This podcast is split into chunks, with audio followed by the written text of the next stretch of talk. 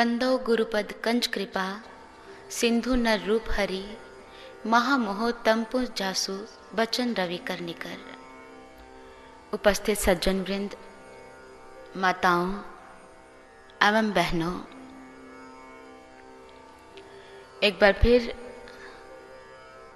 आज आपके समक्ष संतों महापुरुषों का संदेश लेकर, जो वो युगों युगों से इस धरती पर आकर समस्त मानव जाति को देते रहे हैं, आपके समक्ष लेकर उपस्थित हुए हैं। परमात्मा की सृष्टि एक अबूझ पहेली है। इसको समझने का जितनी बार भी प्रयास किया गया, हमेशा अपूर्ण रहा। इसकी पूर्ण रूपेण व्याख्या नहीं हो पाई। हम इस सृष्टि की बात को छोड़कर सिर्फ़ इस संसार की बात करते हैं। यह संसार इस संसार को लेकर भी सभी के अपने अपने अलग अलग विचार हैं अलग अलग मत हैं। कोई कहता है कि यह संसार रेगिस्तान है, जिसकी आग में प्रत्येक व्यक्ति झुलस रहा है। किसी का नज़रिया है कि यह संसार एक मेला है, जिसमें आकर्षण है, जिसमें आनंद है, जिसमें रोचकता है। असत्य होते हुए भी कितना आकर्षण? इस संसार को लेकर हर एक व्यक्ति के अपने अपने विचार हैं अपने अपने मत हैं। पल्स पल्सबक एक राइटर हुई है। वो कहती है कि यहाँ हर एक इंसान का अपना नज़रिया है, अपने विचार है, अपनी सोच है। उन्होंने बताया कि अगर एक घर में सात व्यक्ति भी रहते हो तो उन सातों के विचार आपस में मिलेंगे नहीं? हर एक के अपने विचार है, अपनी मति है, अपनी सोच है। वो इस बात को बहुत अच्छे ढंग से समझाते हैं। वो कहते हैं, उदाहरण के तौर पर मान लो एक वृक्ष है। उस वृक्ष के नीचे अगर अलग अलग व्यक्ति आकर खड़े हो जाए तो उनका उस वृक्ष को लेकर भी अलग अलग मत होगा अलग अलग विचार होंगे। मान लो, उस वृक्ष के नीचे एक चित्रकार आकर खड़ा हो गया। उसने वृक्ष को निहारा, ऊपर से लेकर नीचे तक, बहुत अच्छी तरह। उसने उस चित्रकार ने जब उस वृक्ष को देखा तो उसने वृक्ष की किसी और विशेषता को नहीं देखा, रंगों को देखा, उन कलर कॉम्बिनेशन को देखा, अपने माइंड में बिठाया और घर की ओर रवाना हो गया। उसी वृक्ष के नीचे एक कवि आकर खड़ा हो गया। उस कवि ने उस वृक्ष को देखा बड़े ध्यान से। उस समय उस वृक्ष के वो रंगों की ओर ध्यान नहीं देगा। उसने वृक्ष को जो देखा, उसका मानवीकरण किया और घर जाकर एक कविता की रचना कर दी। उसका ध्यान रंगों में नहीं है। उसी वृक्ष के नीचे एक प्रेमी जाकर खड़ा हो गया। उसने उस वृक्ष को देखा, उसे बहुत अच्छा लगा, क्योंकि वो सफल प्रेमी था, उसका प्रेम सार्थक हो रहा था। जैसे उसने वृक्ष को देखा, उसका मानवीकरण किया, वृक्ष की ओर फैली हुई जो उसकी शाखाएँ हैं उसे ऐसा लग रहा है जैसे मानो उसकी प्रेमिका उसका आलिंगन करने को तैयार खड़ी है। वृक्ष के फूल देखे, उसे लगा यही मेरे प्रेम की सफलता है। उसका नज़रिया है। और उसी वृक्ष के नीचे अगर एक हारा हुआ प्रेमी, एक वो व्यक्ति जिसका प्रेम असफल हो चुका है, जिसने अपने उस प्रेम में धोखा खाया है, वो उस वृक्ष को किसी और नज़रिए से देखेगा। उसे लगेगा, देखा सारे इस पथ पर तू अकेला खड़ा है, बिल्कुल मेरी तरह वीरान हो चुका है। तुम्हारे पास भी कोई नहीं और इस समय मैं भी अकेला हूँ। वृक्ष एक है, लेकिन यहाँ जितने भी व्यक्ति इकट्ठे हुए, जितने भी लोग आए, सभी के अपने अपने विचार थे, सभी के अपने अपने मत थे। इसलिए इस दुनिया में जितने भी व्यक्ति हैं, जिन्होंने संसार को समझने की कोशिश की, इस सृष्टि के रचयिता को समझने की कोशिश की, वो भी अपनी बुद्धि से सभी के अपने अपने विचार निकले। बान भट्ट एक कवि हुए हैं। माने जाने कवि हैं काफ़ी, इनकी ख्याति बहुत थी। जिन्होंने कादम्बरी लिखी, शायद आप इससे परिचित हो, बहुत अच्छी तरह। बान भट्ट जब इस धरा से जाने को तैयार हुए, जब उनको लगा कि मेरा जाने का समय करीब है, उनके मन में आया कि इतना अनमोल साहित्य, अपना काव्य, ये अपनी धरोहर में किसको देकर जाऊँ? कौन इसके योग्य है जो इसको आगे बढ़ा पाए, जो इस कार्य को आगे संपन्न कर पाए? उन्होंने अपने बड़े बेटे को बुलाया। उन्होंने अपने बड़े बेटे को बुलाकर एक वृक्ष की ओर इशारा किया और पूछा, बेटा, वो क्या है? बेटे ने ध्यान से देखा। उसने कहा, पिताजी, शुष्कं काष्ठ तिष्ठत्यग्रह, कि एक सूखा पेड़ खड़ा है।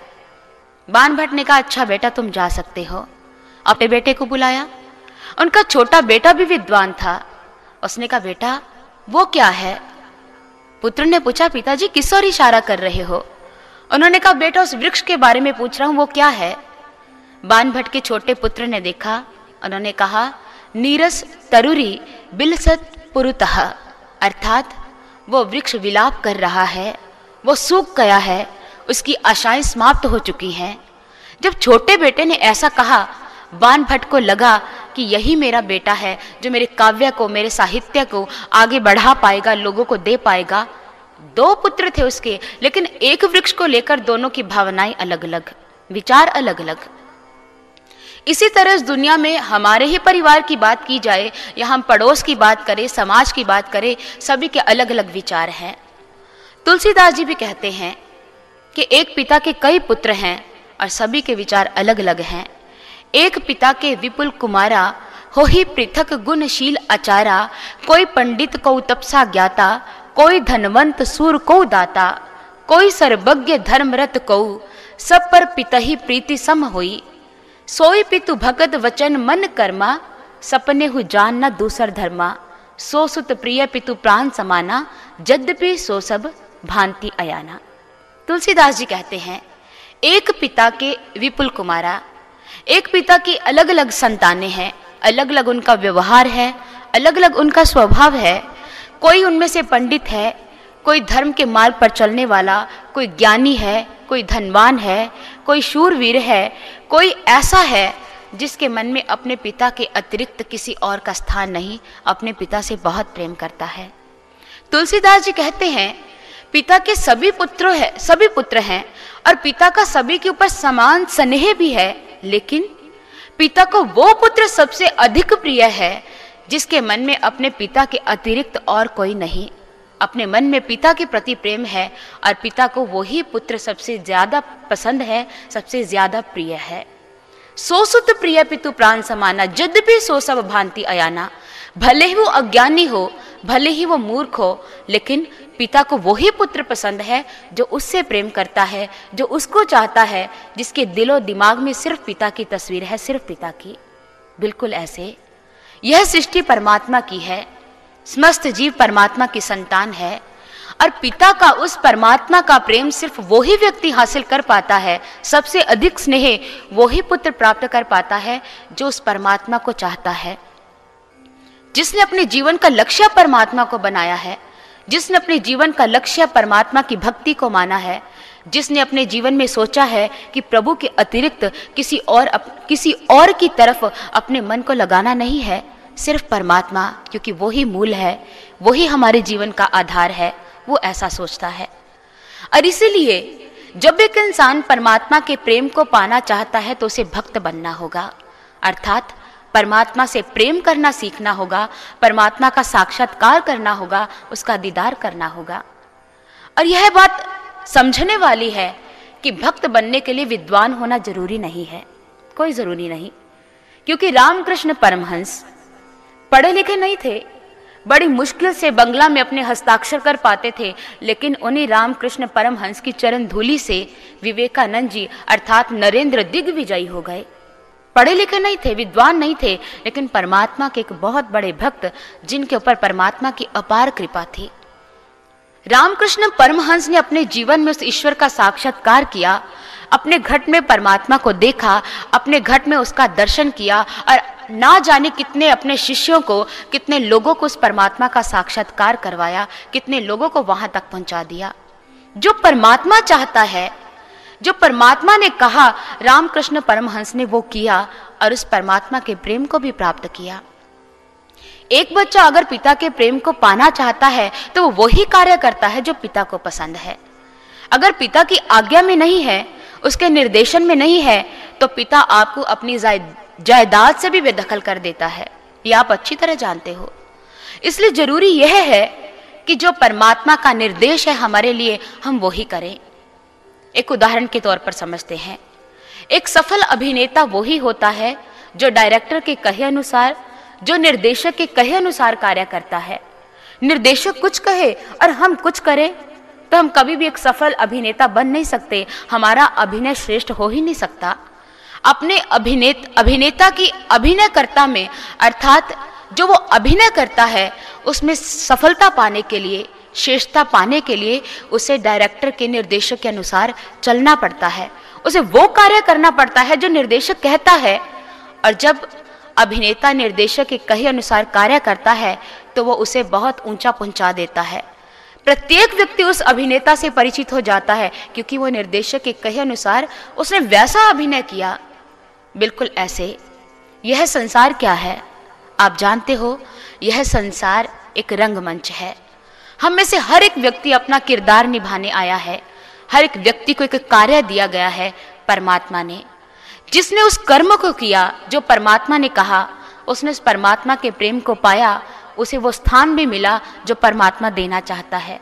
लेकिन जिस जिसने उस कर्म को नहीं किया, वो रीते हाथ इस दुनिया से गया। हम कहते हैं कर्म करना। परमात्मा ने कौन सा कर्म करने को कहा है? कबीर दास जी कहते हैं, और कर्म सब कर्म है भक्ति कर्म निष्कर्म, कह कबीर पुकार के भक्ति करो तज भर्म। कहते, और कर्म बाकी साधारण कर्म है, जो तो हर एक इंसान को करने ही है वो उसके कर्तव्य है, जिम्मेदारियाँ हैं। लेकिन एक विशेष कर्म करने के लिए परमात्मा ने इस धरती पर भेजा भेजा, वो कर्म कौन सा है? भक्ति कर्म। भक्ति क्या है? भक्ति परमात्मा की करनी है, लेकिन भक्ति क्या है? एक शब्द होता है भक्ति एक होती है विभक्ति। भक्ति का अर्थ होता है मिलना, जुड़ना, अर्थात एक जीव आत्मा का परमात्मा से मेल की कहानी का नाम है भक्ति। जीव आत्मा का, परमात्मा का साक्षात्कार कर लेना, यह है भक्ति। और एक अर्थ होता है विभक्ति, अर्थात अलग हो जाना, जैसे हम कहते हैं कि देश का विभाजन हो गया। देश विभक्त हो गया, बट गया, अर्थात अलग अलग हो गया। लेकिन भक्ति का अर्थ परमात्मा से जुड़ना है। इसी संदर्भ में तुलसीदास जी यही समझाना चाहते हैं कि पिता के प्रेम को वही व्यक्ति प्राप्त करता है, वही पुत्र प्राप्त करता है, जो परमात्मा की भक्ति करता है, जो परमात्मा का ध्यान करता है, सिर्फ़ वही व्यक्ति प्रेम प्राप्त कर पाता है। उसी के जीवन में सुख है, उसी के जीवन में चैन है और किसी के जीवन में नहीं।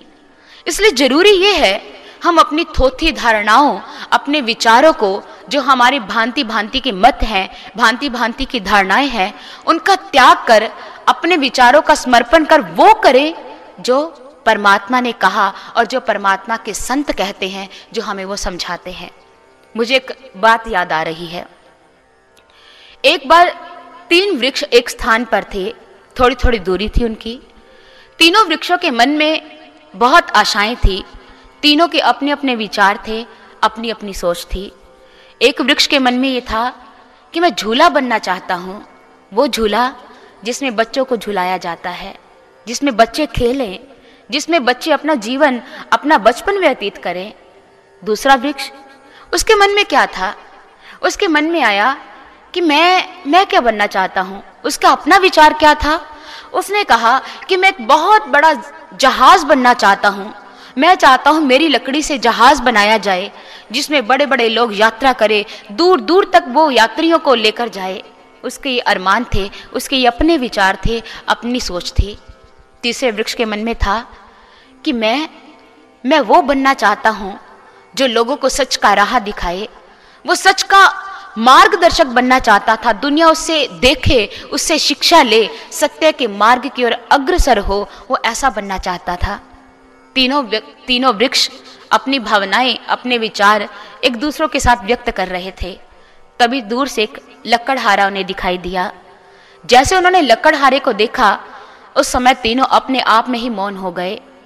यह वृक्ष जिनका जीवन होता ही समर्पण की पराकाष्ठा है, जिनका जीवन होता ही त्याग है, जो हमेशा दूसरों को देते आए हैं, जो हमेशा दूसरों के लिए अपने आप को कुर्बान करते आए हैं सभी ने अपनी अपनी आशाएँ, अपने अपने विचार वही छोड़ दिए। लकड़हारा आया। उसने एक वृक्ष काटा। वो वृक्ष जिसके मन में इच्छा थी कि मैं झूला बनना चाहता हूँ, उसने उसे काटा, तराशा और उसे क्या बनाया? पशुओं का चारा खाने वाला वो पात्र जिसे हम कहते हैं पशु हौज, वो बना दिया। उसने सोचा, मैंने सोचा क्या था? मेरे विचार क्या थे? मेरी अपनी अपनी विशा, मेरे अपने विचार क्या थे? मैं बनना क्या चाहता था? लेकिन मुझे क्या बना दिया? वो चुप रहा। दूसरा वृक्ष, जो बनना चाहता था, एक बहुत बड़ा जहाज़। लकड़हारे ने उसे काटा, उसे तराशा, उसे छीला, अच्छी तरह साफ़ किया और उसे क्या बनाया? एक छोटी सी नाव बना दी। देखता रह गया। तीसरा वृक्ष, जो लोगों को सच का राह दिखाना चाहता था, जो लोगों को सच का मार्ग दिखाना चाहता था, जो मार्गदर्शक बनना चाहता था सत्य के पथ का, उसे क्या बना दिया? उसे वो बना दिया, जिसे कब्रिस्तान में इस्तेमाल किया जाता है क्रॉस। सोचते रह गए सभी के विचार। लेकिन उन वृक्षों ने लकड़हारे को देखकर अपने विचारों का समर्पण कर दिया। अपनी आशाएँ वही छोड़ दी। उन्होंने कहा, अब ये इसके हाथ में है। जो यह कहेगा, जो यह करेगा, वही होगा और कुछ नहीं। समर्पण किया। अपने विचारों का, अपनी बुद्धि का, अपनी आशाओं का। और हुआ क्या? दिखने में लगता है, वो बनना बहुत कुछ चाहते थे, लेकिन वो बन नहीं पाए। लेकिन आप नहीं जानते, आप नहीं समझते लक्कड़हारे ने जो उनके साथ किया, उनका जीवन सवार दिया। आप जीसस क्राइस्ट को जानते हो। बहुत अच्छी तरह। कहते हैं कि जीसस क्राइस्ट का जब जन्म हुआ, उस समय कोई स्थान नहीं था ऐसा जहाँ जीसस को रखा जाए। और उस समय जीसस को उसी पशु होश में रखा गया। जीसस का वो झूला बना। जीसस उसमें रहे। वृक्ष अपने आप में बहुत प्रसन्न हुआ। अरे, मेरी तो सोच बड़ी छोटी थी। मेरे विचार कैसे थे? लेकिन मुझे तो उत्तम जगह मिल गई। अरे, मेरे मेरे यहाँ खुद ईश्वर के बेटे ने स्थान बनाया। ईश्वर का बेटा मेरे पास आकर रहा। क्या बना दिया? दूसरा वृक्ष, जो यह सोचता था कि मैं बहुत बड़ा जहाज़ बनूं वहाँ मैं लोगों को दूर दूर लेकर जाऊँ, यात्रा करूँ, लेकिन उसको छोटी सी नाव बना दिया। उसने अपने विचारों का, अपनी बुद्धि का समर्पण कर दिया कि जो लकड़हारा चाहेगा वो ही होगा। लेकिन आप जानते हो, वो जो छोटी सी नाव थी, वो किस काम में आई? शायद आप नहीं जानते। ये वही छोटी सी नाव थी, जिसमें ईश्वर के बेटे जीसस क्राइस्ट ने सत्य का प्रचार किया, और वह नाव अपने आप को सौभाग्यशाली मान रही थी। क्या मैंने क्या सोचा था? और मेरी किस्मत कैसे सवार दी लकड़हारे ने? कैसे सवार दी? तीसरा वृक्ष, जिसने सोचा था कि मैं लोगों को सत्य का राह दिखाऊँ, मैं सच का मार्गदर्शक बनना चाहता हूँ, और जिसे बना दिया गया था कब्रिस्तान में लगाए जाने वाला वो क्रॉस। उसने सोचा मेरी हालत क्या थी, लेकिन आप नहीं जानते। उसकी इस हालत को इतना सुंदर सवार दिया उस लकड़हारे ने, ये वही क्रॉस था। जिस पर जीसस को लटकाया गया, जीसस को सूली दी गई। सभी की किस्मत सवर गई। सभी के अपने विचार थे। सीमित बुद्धि थी, सीमित सोच थी, लेकिन लकड़हारे ने सब बदल दिया, सब बदल दिया। सभी अपने आप को सौभाग्यशाली मान रहे थे। जब हम भी अपने विचारों को, अपनी धारणाओं को, अपने मतों को एक लकड़हारे रूपी परमात्मा के आगे अर्पण करते हैं फिर परमात्मा हमें क्या बनाता है, ये सिर्फ़ परमात्मा जानता है, हम नहीं। हम जीवन में बहुत कुछ प्राप्त करना चाहते हैं। हम सुख चाहते हैं, मिलता दुख है। हम शांति चाहते हैं, हाथ लगती है अशांति। हम शुभ चाहते हैं, होता अशुभ है, क्यों? हम अपनी सोच से कुछ करना चाहते हैं और कभी अपने साथ परमात्मा को लेकर चलते नहीं है। जब तक अपने साथ परमात्मा को लेकर नहीं चलोगे और उस ईश्वर के आगे अपनी बुद्धि अर्पण नहीं करोगे, हम अपने जीवन में उस परम सुख को प्राप्त नहीं कर सकते। लेकिन त्रासदी है, हम आज तक अपने लक्ष्य से परिचित होते हुए भी अपने विचारों में, अपनी धारणाओं में, अपने मत मतांतरों को लेकर ईश्वर से दूर हैं, उसको जानने की कोई कोशिश नहीं, उसे जानने की कोई जिज्ञासा नहीं, उसे जानने की कोई ललक नहीं। बस चलते जा रहे हैं हम यह देखते हैं कि हम अपने विचारों से दूसरों के ऊपर कैसे हावी हो। हम यह नहीं देखते कि हम अपने विचारों के माध्यम से या उनके विचारों के माध्यम से हम किसी से क्या प्रेरणा ले सकते हैं। हमने कभी नहीं सोचा। संत बार बार इस दुनिया में आते हैं, बार बार हमें समझाते हैं, लेकिन हम समझते नहीं हैं। हम अपने विचारों को उनके आगे रखते हैं। उनके विचारों से कभी कुछ ग्रहण नहीं किया, कभी नहीं। और लोगों के इन्हीं विचारों को लेकर हम अगर और विचार विमर्श करें तो लोगों के जहाँ अपने संबंधित, अपने आप को लेकर बहुत सारे विचार हैं, समाज को लेकर बहुत सारे विचार हैं, ऐसे विचार उनके परमात्मा को लेकर भी हैं। हम दुनिया में रहते हैं, बहुत से लोगों से मिलते हैं। लोगों के परमात्मा को लेकर भी अलग अलग विचार हैं। और उन विचारों पर अगर हम गहराई से बातचीत करना चाहें तो हमें इसी दुनिया में, इसी समाज में दो तरह के व्यक्ति मिलते हैं।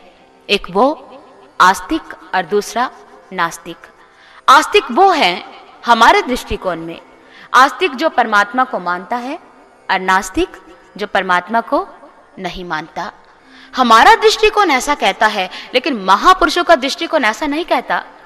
उनकी नज़र में आस्तिक वो नहीं जो परमात्मा को मानता है, और उनकी नज़र में नास्तिक वो नहीं जो परमात्मा को नहीं मानता।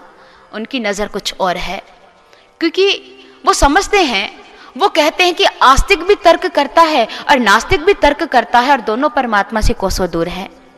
आस्तिक तर्क करता है, अरे भाई, इतनी बड़ी सृष्टि है, ये प्रकृति, ये पेड़, ये पौधे, ये पहाड़, ये सब परमात्मा ने नहीं बनाया तो फिर किसने बनाया? इसका मतलब परमात्मा है। लेकिन नास्तिक उससे भी बढ़कर तर्क देता है। उसने कहा अच्छा तुम कह रहे हो ये सृष्टि, ये पेड़, ये पौधे, ये पहाड़, यह सब कुछ परमात्मा ने बनाया है तो बताओ तुम्हारे परमात्मा को बनाने वाला कौन है? तर्क के ऊपर महातर्क। हमारे विचार जितने ज़्यादा हैं, जितने हम तर्क देते हैं, उतने ही हम सत्य से कोसों दूर होते चले जाते हैं, कोसों दूर। आस्तिक ने अपना तर्क दिया और नास्तिक ने अपना तर्क, लेकिन सत्य से दोनों कोसों दूर हैं। तर्क जिसकी जितनी बुद्धि कुशाग्र है, जितनी बुद्धि तीव्र है, वो उतना ही बढ़िया तर्क देगा। जैसे मुझे एक बात याद आ रही है। एक बार दो सज्जन आपस में बात कर रहे थे। उनमें दोनों ने जब आपस में बातचीत की तो एक ने कहा कि, भाई, तू जानता है? उसने कहा, भाई, क्या? कहते एक बात सुनाता हूँ मैं तुझे। बहुत मज़ेदार बात है। उसने कहा अच्छा क्या? उसने कहा कि एक हाउसवाइफ होती है ना, उसको अगर पूछा जाए, दो और दो कितने होते हैं? तो वो कहती है, दो और दो, चार होते हैं। कहते, जानते हो क्यों? क्योंकि उसे सारा हिसाब किताब लिखना होता है, कितने का दूध आया, कितना कहाँ लगा, कितना बच्चों के कपड़ों पर लगा। उसे पूरा हिसाब किताब अपने पति को देना पड़ता है और वो पूरा सही बताती है, दो और दो कितने होते हैं? चार। उसने कहा अच्छा इसमें कौन सी बात है? कहते, सुनो तो सही। कहते, अगर हम किसी मुनीम से पूछे, एक अकाउंटेंट से पूछे, भाई, दो और दो कितने होते हैं? तो वो मुनीम कहेगा कि दो और दो तीन भी हो सकते हैं और दो, दो पाँच भी हो सकते हैं। उसने कहा ऐसे कैसे? उसने कहा मुनीम कहता है कि भाई दो और दो तीन तब होते हैं जब हमने ग्राहक ग्राहक को कुछ देना होता है और दो और दो पाँच तब होते हैं जब हमने उससे कुछ लेना होता है। उसने कहा अच्छा। उसने कहा जब एक वकील से पूछा जाए दो और दो कितने होते हैं तो जानते वो क्या जवाब देता है? उसने कहा क्या? कहता वो अपना चश्मा थोड़ा सा नीचे झुकाएगा घूरी देगा आँखों के और ऊपर की ओर उठाकर कहेगा, भाई, बता दे कितने करने कर देते हैं। यानी कि जितनी तर्क है, जितनी कुशाग्र बुद्धि है, वो वैसा कर सकता है। तर्क से आप कुछ भी कर सकते हो, लेकिन इन विचारों से, इन तर्कों से आप परमात्मा तक पहुँच नहीं सकते। परमात्मा मन बुद्धि का विषय नहीं है, कोसों दूर की बात है। केशव चंद्र हुए हैं, विद्वान हुए हैं अपने समय के, रामकृष्ण परमहंस जी के समय के। वो नास्तिक थे रामकृष्ण परमहंस, जिन्होंने खुद सत्य को जाना, परमात्मा का साक्षात्कार किया, और ना जाने कितने लोगों को सत्य के प्रति जनाया, सत्य को जनाया। लोगों ने केशव चंद्र को कहा, केशव चंद्र, तुम लोगों से शास्त्रार्थ करते हो और हर बार जीत कर आ जाते हो। और अगर अब की बार तुम रामकृष्ण परमहंस जी को हरा कर दिखाओ तो हम तुम्हें मान जाएँगे। केशव चंद्र कहने लगे, इसमें कौन सी बड़ी बात है? केशव चंद्र जी रामकृष्ण परमहंस जी के पास गए। जैसे उनके पास गए उन्होंने जाकर उनसे विचार विमर्श किया और परमात्मा को लेकर बड़े अपमानजनक शब्द भी कहे। रामकृष्ण परमहंस सुनते रहे। उन्होंने कहा अच्छा क्या सिद्ध करना चाहता है रे तू? उन्होंने कहा, मैं मैं ये सिद्ध करना चाहता हूँ कि परमात्मा नहीं है। रामकृष्ण परमहंस कहते अच्छा बताओ। उन्होंने कहा, बहुत सारे विचार दिए। अगर परमात्मा होता तो दुनिया में दुनिया में इस तरह का भ्रष्टाचार, अधर्म होता। अरे परमात्मा होता तो क्या चोर चोरी करता? अरे कत्लेआम होता है तो परमात्मा रोकता नहीं। इसका मतलब परमात्मा नाम की कोई चीज़ नहीं। रामकृष्ण परमहंस जी ने कहा, अरे वाह, बहुत बढ़िया, बहुत बहुत बढ़िया। तुम तो सही कह रहे हो। उन्होंने फिर अपना तर्क दिया। केशव चंद्र जी ने फिर अपनी पुख्ता बातें आगे रखी, नास्तिकतावाद का प्रदर्शन किया। रामकृष्ण परमहंस जी ने उनके विचार सुनकर कहा, अरे वाह, बात तो सही है। उन्होंने फिर अपना विचार दिया। परमहंस जी ने फिर कहा कहते वाह बात तो सही है भाई बात तो, ठीक करता है। उन्होंने फिर अपना विचार रखा फिर अपना तर्क दिया। उन्होंने फिर कहा कि भाई बात तो ठीक है लोग हैरान। परमहंस जी को कहने लगे अरे भाई कहने लगे कि महाराज जी वो कब से नास्तिकतावाद का प्रदर्शन कर रहा है? वो कब से कह रहा है कि परमात्मा नहीं है? और आप और आप हाँ में हाँ मिलाई जा रहे हो कि बहुत बढ़िया बात है? रामकृष्ण परमहंस जी कहने लगे अरे आप नहीं जानते आज मुझे क्या मिल गया? उन्होंने कहा कि अगर मेरे मन में कहीं भी किसी कोने में परमात्मा के प्रति संशय था तो आज वो निकल चुका है। कैसे? अरे, इतनी बढ़िया बढ़िया इतने बड़े बड़े तर्क दे रहा है, और मैं सोच रहा हूँ कि इतने बढ़िया तर्क देने वाला, इतनी तीव्र बुद्धि वाला, ये व्यक्ति परमात्मा ने ही इसे तीव्र बुद्धि दी होगी, और कोई इतनी तीव्र बुद्धि देने वाला है नहीं? मेरा तो परमात्मा में विश्वास ही पुख्ता हो गया। और आज अगर परमात्मा भी नास्तिक बनकर मेरे सामने आ जाए और कहे कि परमात्मा नहीं है तो आज मैं परमात्मा की बात भी नहीं मानूँगा। क्योंकि मैं मैं अपने गुरु तोतापुरी जी के माध्यम से अपने भीतर देख चुका हूँ कि परमात्मा है उसका साक्षात्कार किया जा सकता है और मैंने देखा है। और आज आज तो परमात्मा पर मेरा विश्वास दृढ़ हो गया कि इतनी वाक पटुता इतनी तीव्र बुद्धि ये परमात्मा की देन है और किसी और, और की हो ही नहीं सकती हो ही नहीं सकती। बिल्कुल ऐसे ही। ग्यारहवीं शती में एक और फिलोसफर हुए हैं अल गजाली जिन्होंने इस बात पर खूब अध्ययन किया कि परमात्मा है भी कि नहीं। लोग कहते हैं कि परमात्मा देखा जा सकता है, उसका साक्षात्कार किया जा सकता है। लोग बहुत से विचार देते हैं। उन्होंने गहन अध्ययन किया। और गहन अध्ययन करते करते लोगों के विचार सुनते सुनते बहुत किताबें पढ़ते पढ़ते वो इस निष्कर्ष पर पहुँचे कि परमात्मा नहीं है। उन्होंने नास्तिकतावाद का प्रदर्शन किया, लेकिन जीवन के किसी मोड़ पर परमात्मा की अपार कृपा बरसी। उन्हें सत्य का बोध हुआ। उसके बाद उन्होंने किताब लिखी तुहुफ तुल तुहुफ तुल फिलासफा, जिसमें उन्होंने लिखा कि बुद्धि के द्वारा तो उसे जाना जा सकता है जो बुद्धि गम्य है, लेकिन जो ज्ञानातीत है, उसे अपनी बुद्धि से कैसे जान सकते हैं? परमात्मा मन बुद्धि का विषय नहीं है। तुलसीदास जी भी कहते हैं राम अतर्क्य, बुद्धि मनवानी। भगवान शंकर उमा जी को कहते हैं कि राम अतर्क्य, बुद्धि मन वानी मत हमार अस सुनो सयानी, कि परमात्मा को, हे उमा, मन, बुद्धि, तर्क इन चीज़ों से प्राप्त नहीं किया जा सकता। परमात्मा इन चीज़ों का विषय नहीं है, केनोपनिषद में आता है, न तत्र चक्षुर गच्छति न वाग गच्छति नो मनो, न विद्मो न विजानिमो। ना तो वहाँ इन इंद्रियों की पहुँच है, ना तो हम बुद्धि से उसे जान सकते हैं, न मन से जान सकते हैं। परमात्मा इन वस्तुओं के द्वारा, इन इंद्रियों के द्वारा जानने का विषय नहीं है। परमात्मा को जानने का मार्ग कोई और है। परमात्मा को जानने का मार्ग कोई और नहीं, और वो मार्ग भी सिर्फ़ एक है। जितने लोगों ने भी परमात्मा को जाना, दुनिया में जितने भी भक्त हुए हैं जिन्होंने अपने जीवन में ईश्वर का साक्षात्कार किया, उन्होंने उस एक मार्ग के द्वारा किया। कैसे किया? एक संत की कृपा से, संत के माध्यम से। जीवन में जब संत का पदार्पण हुआ, तब उस परमात्मा को जाना। आस्तिक ने कहा कि परमात्मा है, लेकिन देखा नहीं था। नास्तिक ने कहा, परमात्मा नहीं, देखा नहीं। क्या फ़र्क पड़ता है? दोनों अंधे हैं। एक अंधा कह रहा है, सूर्य है। प्रकाश है और दूसरा अंधा कह रहा है, सूर्य नहीं है, प्रकाश नहीं है? क्या फ़र्क पड़ता है? क्योंकि दोनों अंधे हैं, उनके मानने या नाम मानने से हमें कोई फ़र्क नहीं पड़ने वाला। फ़र्क तो तब पड़ेगा जब कोई उन्हें एक वैद्य मिले, एक डॉक्टर मिले, जो उनका ऑपरेशन करे, उनको आँख दे दे और दिखा दे कि हाँ प्रकाश है।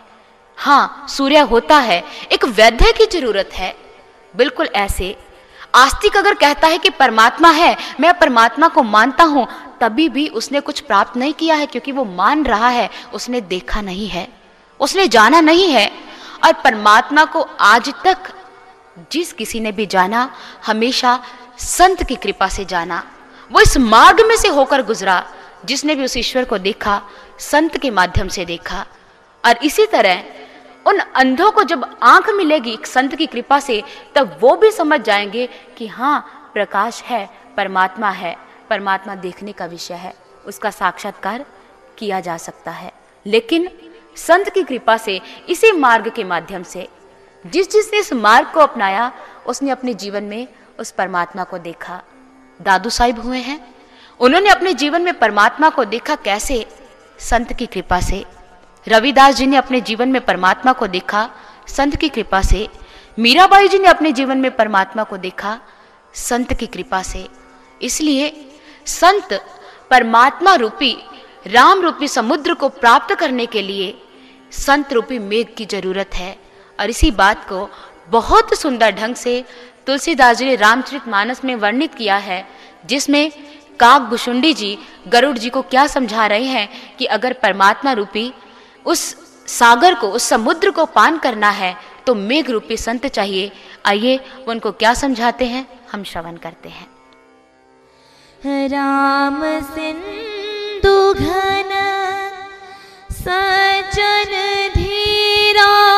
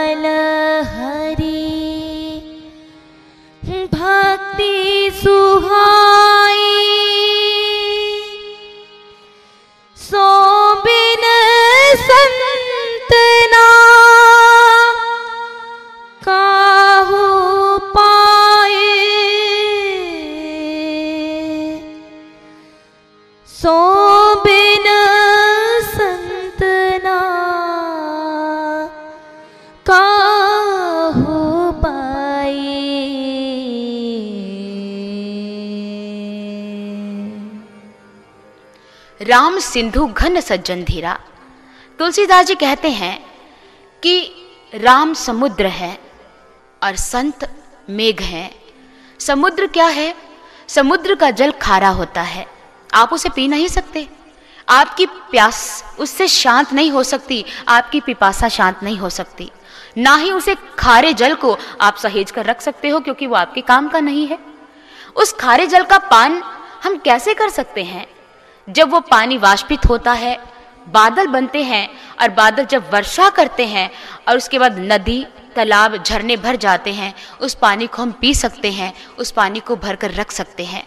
सागर का जल हमें प्राप्त हुआ उस संत की कृपा से कैसे, अर्थात सागर का जल पाया हमने मेघ के माध्यम से। सागर परमात्मा है और मेघ संत है।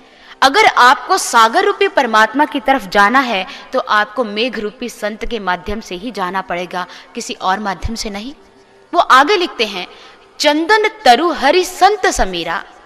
उन्होंने कहा कि परमात्मा चंदन है, और समीर अर्थात हवा संत है। बहुत सुंदर कहा। चंदन परमात्मा है। अगर आपको चंदन की सुगंधि को प्राप्त करना है, उसकी महक को लेना है तो कैसे ले सकते हैं? वायु के माध्यम से, हवा के माध्यम से। और जब हवा का स्पर्श चंदन को स्पर्श करता है और वो हमारे द्वारा, हमारी घ्राण इंद्रियों तक पहुँचता है, तब हमें चंदन की सुगंधि मिलती है। और और भी खासियत है, जब वो हवा चलती है, चंदन के आसपास जितने भी वृक्ष हैं, उनको भी अपनी महक से सुवासित कर देती है, उनको भी अपनी महक से भर देती है और वो वृक्ष भी चंदन बन जाते हैं। इसलिए परमात्मा रूपी चंदन को प्राप्त करना है, तब समीर रूपी संत के माध्यम से ही हो सकता है। तुलसीदास जी कहते हैं कि परमात्मा को प्राप्त करना है तो संत चाहिए। इसलिए काकभुशुंडी जी के माध्यम से उन्होंने गरुड़ जी को समझाया, तुम राम तक पहुँचना चाहते हो तो तुम्हें संत करना होगा, संत। संत ही एक मार्ग है जिसके माध्यम से परमात्मा तक पहुँचा जा सकता है। कोई और मार्ग नहीं, सिर्फ़ एक ही मार्ग है।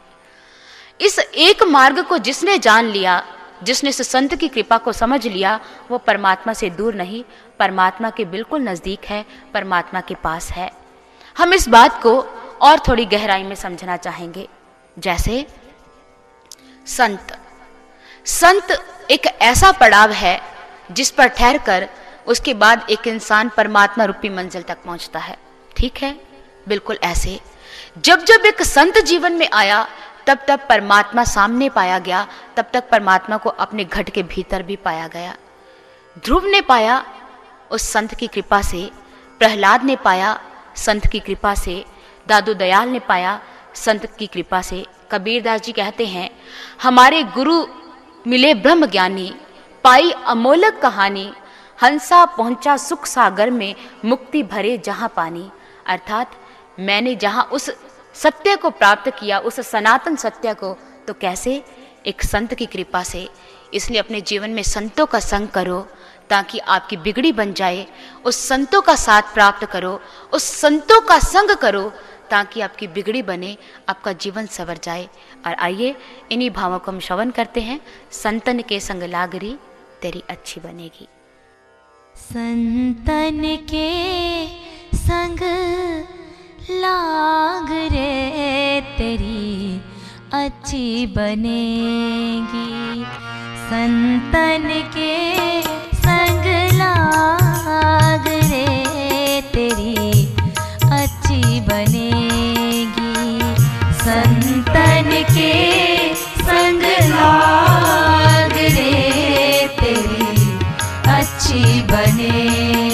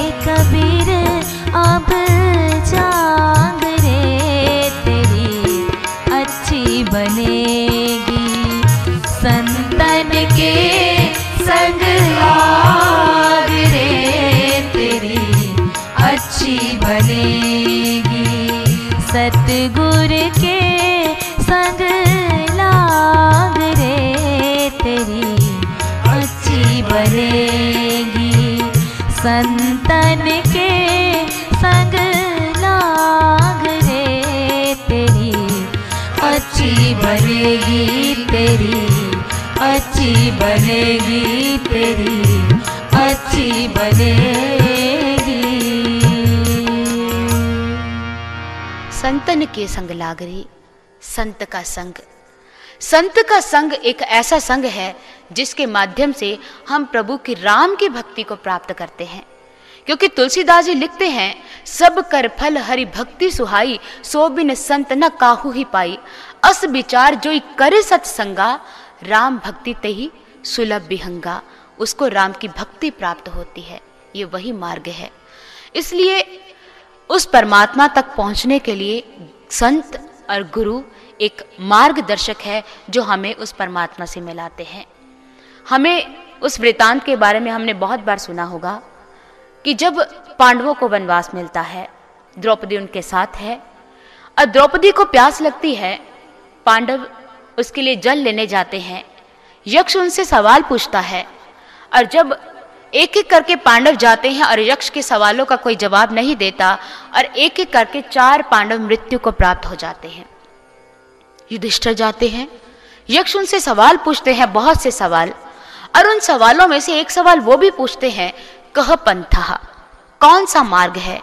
अर्थात उन्होंने पूछना चाहा कि परमात्मा को कैसे प्राप्त किया जाता है, किस मार्ग से परमात्मा की प्राप्ति हो सकती है। युधिष्ठर जी ने जवाब दिया, तर्को प्रतिष्ठा, श्रुत्यो विभिन्ना, नैको ऋषिरस्य वचः प्रमाणम धर्मस्य तत्व निहितम गुहयाम महाजनो येन गतः स पंथा। यहाँ पर युधिष्ठिर जी ने कहा कि महाजनो येन गतः सह पंथा अर्थात सिर्फ़ एक ही मार्ग है, जिस मार्ग से सभी संत महापुरुष होकर गुजरे, ये वही मार्ग है और कोई मार्ग नहीं, सिर्फ़ एक ही मार्ग है। और इसीलिए इसके अतिरिक्त जब भगवान श्री कृष्ण की बात करते हम, द्वापर में उन्होंने अर्जुन को ज्ञान दिया और ज्ञान देते हुए उन्होंने कहा, जिसका वर्णन चतुर्थ अध्याय में आता है, वो कहते हैं कि अर्जुन इमम विवस्वते योगम प्रोक्तवान अहम अव्यम विवस्वान मनवे प्रहा मनु इक्ष्वाकवे अब्रवीत। एवं परंपरा प्राप्तमिम प्राप्तमिमम राज ऋषि विधु स काले नेह महता योगो नष्ट परंतप कि हे अर्जुन, मैं तुम्हें वही ज्ञान देने जा रहा हूँ, जो सृष्टि के प्रारंभ में मैंने सूर्य को दिया सूर्य ने आगे व्यवस्थित मनु को दिया और मनु ने अपने पुत्र इक्ष्वाकु को दिया। और इस प्रकार परंपरा से यह ज्ञान उनको प्राप्त होता आया और अंत में कुछ कारणों की वजह से ये लुप्त प्राय हो गया। यहाँ पर भगवान श्री कृष्ण ने अर्जुन को कहा कि अर्जुन मैं तुम्हें वो ज्ञान दे, देने जा रहा हूँ जो हमेशा से शुरू से दिया जा रहा है। कोई नया ज्ञान नहीं दिया? उन्होंने अर्जुन को यह नहीं कहा कि मैं तुम्हें कोई नया ज्ञान देने जा रहा हूँ। इस समय मैं तुम्हें कोई नया ज्ञान दूँगा नई दीक्षा दूँगा? नहीं। उन्होंने अर्जुन को कहा कि मैं तुम्हें वही ज्ञान देने जा रहा हूँ जो सृष्टि के प्रारंभ में दिया। मैं तुम्हें वही ज्ञान वही। अर्थात ज्ञान कोई दो या तीन या चार या पाँच नहीं है। ज्ञान वो शाश्वत और सनातन प्र, प्रक्रिया है जिसके माध्यम से परमात्मा को जाना जाता है और भगवान श्री कृष्ण ने अर्जुन को वही दिया वही ज्ञान। भगवान शंकराचार्य जी भी कहते हैं कहते हैं कि विद्वजन, डरो मत। मैं तुम्हें कोई नया ज्ञान नहीं देने आया। इस भव सागर से पार उतरने का एक ही मार्ग है, जिस पर से सभी महापुरुष होकर गए। मैं तुम्हें वही मार्ग प्रदान करने आया हूँ। भगवान बुद्ध। भगवान बुद्ध ने भी कहा कि मैं कोई नया मार्ग चलाने नहीं आया। मैं कोई नया रास्ता प्रदान करने नहीं आया। मैं वही मार्ग प्रदान करने आया हूँ, जिस पर पहले बहुत से प्रबुद्ध जन हो चुके हैं। मैं उसी शाश्वत मार्ग को जनाने आया हूँ। वो एक ही मार्ग है, कोई दो नहीं, तीन नहीं, चार नहीं, सिर्फ़ एक ही मार्ग। इसलिए, जहाँ हम महाभारत की बात करते हैं, आपने महाभारत के बारे में बहुत विस्तार से सुना होगा और देखा भी होगा, जिसमें भीष्म पितामह युधिष्ठिर को कहते हैं पूर्व समुद्र पंथा स न गच्छति पश्चिमम, एका पंथा ही मोक्ष से तन्मे विस्तरत श्रेणु कहते हैं कि युधिष्ठिर पूर्व समुद्र की ओर जाने वाला मार्ग पश्चिम की ओर तो जा ही नहीं सकता। समुद्र अगर पूर्व की तरफ़ है तो हम पश्चिम की तरफ़ क्यों जाएँगे? अरे, एक ही मार्ग है मोक्ष प्राप्ति का, कोई दो नहीं, कोई तीन नहीं, कोई चार नहीं, सिर्फ़ एक ही है, और उसे तुम ध्यान पूर्वक सुनो। सभी ने उस एक मार्ग की बात की, उस शाश्वत मार्ग की बात की कि एक ही मार्ग है, वो मार्ग है संत। संत के माध्यम से जो होकर गुजरा, उसने उस परमात्मा का साक्षात्कार किया, क्योंकि गुरु परमात्मा के दर्शन करवाता है, हमें हमारे लक्ष्य से मिलवाता है, हमारी मंजिल से मिलवाता है। लेकिन हमें बहुत से लोग मिलते हैं। आप यहाँ बहुत से लोग हो। हो सकता है कि आप लोगों के कुछ विचार जो हम जिन लोगों के बताने जा रहे हैं उनसे मिलते हो। हमें लोग कहते हैं कि आप कहते हो कि परमात्मा को पाने का एक ही मार्ग है। हाँ एक ही है। लेकिन वो कहते हैं कि परमात्मा को पाने का आप कह रहे हो कि एक ही मार्ग है। परमात्मा को पाना है तो किसी भी मार्ग से प्राप्त कर सकते हैं। उदाहरण साथ में देते हैं। लोग हमें कहते हैं, जैसे सागर एक है। नदियाँ अलग अलग दिशाओं से आती है, मिलती तो सागर में ही है। कोई भी मार्ग है, मिलना तो सागर में भी है। आप बहुत अच्छा उदाहरण देते हो, बहुत अच्छा तर्क देते हो कोई अच्छा लगा सुनकर कि आप भी तार्किक शक्ति रखते हो। लेकिन परमात्मा कोई एक स्थान पर स्थित नहीं है। सागर आपका एक स्थान पर स्थित है जहाँ नदियों को आकर मिलना है। परमात्मा कण कण में है। उसको पाने का मार्ग एक है। अनेक नहीं, अनेक तरीके नहीं। सिर्फ़ एक ही मार्ग है। और जिसने भी पाया, उस एक मार्ग के माध्यम से पाया। दो या तीन मार्गों के माध्यम से नहीं, इसी मार्ग से। इसके अतिरिक्त उन लोगों के विचार ऐसे भी हैं जो ये कहते हैं कि परमात्मा को पाना है, किसी भी तरीके से पा सकते हैं। हम आपसे पूछना चाहते हैं। हम भोजन करते हैं, मुख से करते हैं, पानी पीते हैं, मुख से पीते हैं। आज तक क्या ऐसा हुआ है कि हम कहें कि भोजन करते करते, मुख से भोजन करते करते थक गए हैं, चलो आज कान से भोजन करते हैं। मुँह से पानी पीते पीते थक गए हैं, चलो आज नाक से पानी पीते हैं, ऐसा हुआ? जब भोजन करने का हमारा शाश्वत तरीका बदला नहीं पानी पीने का वो तरीका बदला नहीं। उसी मार्ग से हम भोजन ग्रहण करते आ रहे हैं। उसी मार्ग से पानी पीते आ रहे हैं तो परमात्मा को पाने का तरीका कैसे बदल सकता है? वो तो फिर शाश्वत और सनातन है, जो युगों युगों से चलता आ रहा है। समझ आई? चलो एक और उदाहरण से समझते हैं। समझना है? चलो ठीक है। जैसे टीवी स्टेशन की बात करते हैं।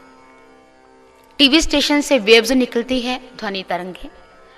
उन ध्वनि तरंगों की हम बात करें तो वो सारी वायुमंडल में व्याप्त है। अगर आप दूरदर्शन को देखना चाहते हो उन तरंगों के माध्यम से तो क्या करना होगा?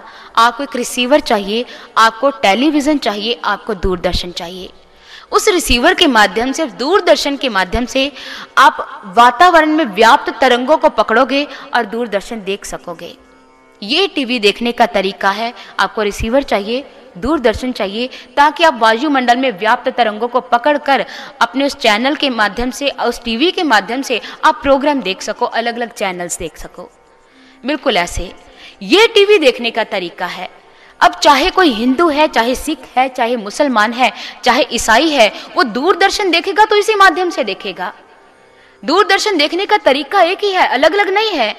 किसी भी जाति के हो, किसी भी कौम के हो, किसी भी मज़हब के हो, आपको दूरदर्शन तो इसी माध्यम से देखना पड़ेगा। प्रोग्राम्स देखना चाहते हो तो आपको टेलीविज़न के माध्यम से ही देखने पड़ेंगे। ऐसा नहीं है कि कोई कहे, मैं तो इस कौम से संबंध रखता हूँ, शायद टीवी देखने का तरीका कोई और होगा? मार्ग एक है, तरीका एक है, पद्धति एक है। परमात्मा को एक ही मार्ग से पाया जा सकता है, किसी और मार्ग से नहीं, और वो मार्ग है संत। संत ही हमें बता सकता है कि परमात्मा को पाना कैसे है। एक बार की बात है कि जीजाबाई ने शिवाजी को कहा कि शिवा, तुम्हें अर्जुन बनना है। जैसे अर्जुन नाम सुना शिवाजी ने, धुन सवार हो गई, दौड़े गए दादाजी के पास। दादाजी दादाजी, वो माँ कहती है कि मुझे अर्जुन बनना है, लेकिन कृष्ण तो है नहीं। दादा ने कहा, तू अर्जुन बनने की तलब रख। कृष्ण तो तेरे इधर उधर घूम रहे हैं किसी अर्जुन की तलाश में। और सचमुच शिवाजी को मिले स्मर्थ गुरु रामदास जी कृष्ण रूपी गुरु के माध्यम से। कृष्ण रूपी गुरु मिल गए उनको समर्थ गुरु रामदास जी के रूप में और सचमुच में उन्होंने अपने आप को अर्जुन बनकर दिखा दिया। संत ही आपको परमात्मा से मिला सकता है, बस तलब चाहिए आपके अंदर, तलब। ऐसा ना हो कि आपने जैसे यहाँ हज़ार बातें सुनी हाँ परमात्मा को पाया जा सकता है, संत के माध्यम से पाया जा सकता है। संत वो है जो परमात्मा को दिखा दे, आपने बहुत सी बातें सुनी। ये ना हो कि सुनी सुनाई हम यहाँ रख के चले जाएँ। मुझे एक बात याद आ रही है। एक बार की बात है, छोटी सी बात है। कि रात का समय था पति पत्नी सो रहे थे। घर में चोर घुसा, पत्नी की नींद खुली। उसने देखा कि खिड़की के बाहर एक चोर है। उसने अपने पति देव को हिलाया, अजी, सुनते हो, देखो वो चोर है। कहता, जानता हूँ। उसने कहा अच्छा जानता है। उसने फिर कहा, अरे, वो देखो चिटकनी खोल रहा है। कहता, जानता हूँ। वो चिटकनी खुल गई, वो देखो खिड़की खिड़की भी खोल दी, वो अंदर आ गया, वो कहता, जानता हूँ। उसने कहा, वो देखो, वो तिजोरी को चाबी लगा रहा है। कहता, जानता हूँ। अरे, वो देखो, वो माल निकाल कर लेकर जा रहा है। वो कहता, जानता हूँ। पत्नी को आया गुस्सा, उसने झट से उसके ऊपर से, रजाई उतारी। कहती, तुम्हारी इस जानकारी का फ़ायदा क्या कि चोर माल लेके चला गया? सारी लूट मार हो गई और तुम कह रहे हो, जानता हूँ। आपने भी यहाँ बहुत सारी बातें जानी और आप कहते हो कि हाँ हम जानते हैं कि गुरु के माध्यम से परमात्मा को देखा जा सकता है। ये ना हो कि आपका घर लुट जाए श्वासो रूपी पूंजी लुट जाए और आप कहो कि जानते हैं। ऐसा नहीं हो। उस एक मार्ग को प्राप्त करो, वो मार्ग जो संत के माध्यम से होकर गुजरता है। उस रास्ते को, वो रास्ता संत दिखाता है। फिर आपको आपकी मंजिल नज़र आती है, आपका लक्ष्य नज़र आता है, वो संत का काम है। अब आपके अंदर विचार पैदा होगा आपने कहा कि एक संत की शरण ग्रहण करो, आपको परमात्मा का साक्षात्कार होगा। हमें कैसे पता चलेगा कि हमने सही मार्ग का चयन किया है? सवाल बहुत अच्छा है। अब इस बात की पहचान करनी हो कि हम कहाँ सही हैं, हमने सही मार्ग का चयन किया है कि नहीं, आपको कुछ उदाहरण देना चाहेंगे। युद्ध भूमि में भगवान श्री कृष्ण ने अर्जुन को ज्ञान दिया। यह नहीं कहा कि घर जाकर अभ्यास करना, सुमिरन करना, एक दिन परमात्मा दिख जाएगा। उन्होंने ज्ञान देते समय ही, दीक्षा देते समय ही अर्जुन को परमात्मा का साक्षात्कार करवा दिया। और उस समय अर्जुन ने कहा, जो संजय के माध्यम से हमें पता चल रहा है कि दिव्य सूर्य सहस्रस्य भवेद्युग पदुथिता यदि भास दृषि सा, स्याद भास अस्तस्य महात्मा संजय बतला रहे हैं अर्जुन का अनुभव कि मैं अपने सामने करोड़ों सूर्य के समान भी इतना प्रकाश देख रहा हूँ कि उसके सामने करोड़ों सूर्यों का प्रकाश कम पड़ रहा है। परमात्मा का प्रकाश इतना तेजोमयी है कि करोड़ों सूर्य का प्रकाश उसके सामने कम है। संजय ने धृतराष्ट्र को अर्जुन का अनुभव सुनाया कि वो ऐसा कह रहा है, ऐसा उसने देखा। इसलिए आपके मार्ग की पहचान की आपने सही मार्ग का चयन किया यह है कि जब आपको संत ज्ञान देगा, आपको इमीडिएटली तत्काल परमात्मा का दर्शन करवाएगा। नरेंद्र ने रामकृष्ण परमहंस से जब दीक्षा प्राप्त की उसी वक्त तत्काल उनको परमात्मा का साक्षात्कार हुआ और नरेंद्र ने माना तब कि ये पूर्ण संत है। जब ज्ञान देते समय हमें जो कोई परमात्मा का दर्शन करवा दे, परमात्मा का साक्षात्कार करवा दे, यह संत की पहचान है। इसलिए हमारे समस्त धार्मिक ग्रंथ संत की यही परिभाषा, यही पहचान बतलाते हैं। गुरु की यही संत संग अंतर प्रभ डीठा कि संत वो है जो हमें परमात्मा का साक्षात्कार करवा दे, हमें हमारी मंजिल से मिलवा दे। बस ज़रूरत यह है कि अपनी थोथी धारणाओं, अपने विचारों, अपने तर्क, अपनी बुद्धि को त्याग कर संत के श्री चरणों में अर्पण कर दो और संत आपको ज्ञान देते समय परमात्मा का साक्षात्कार करवाएँगे। यह जीवन की अटल सच्चाई है। और इसी के साथ मैं अपने विचारों को यही विराम देती हूँ। अखंड मंडलाकारम व्याप्तम येन चराचरम तत्पदम दर्शितम येन। तस्मै श्रीगुर्वे नमः। तस्मै श्रीगुर्वे नमः।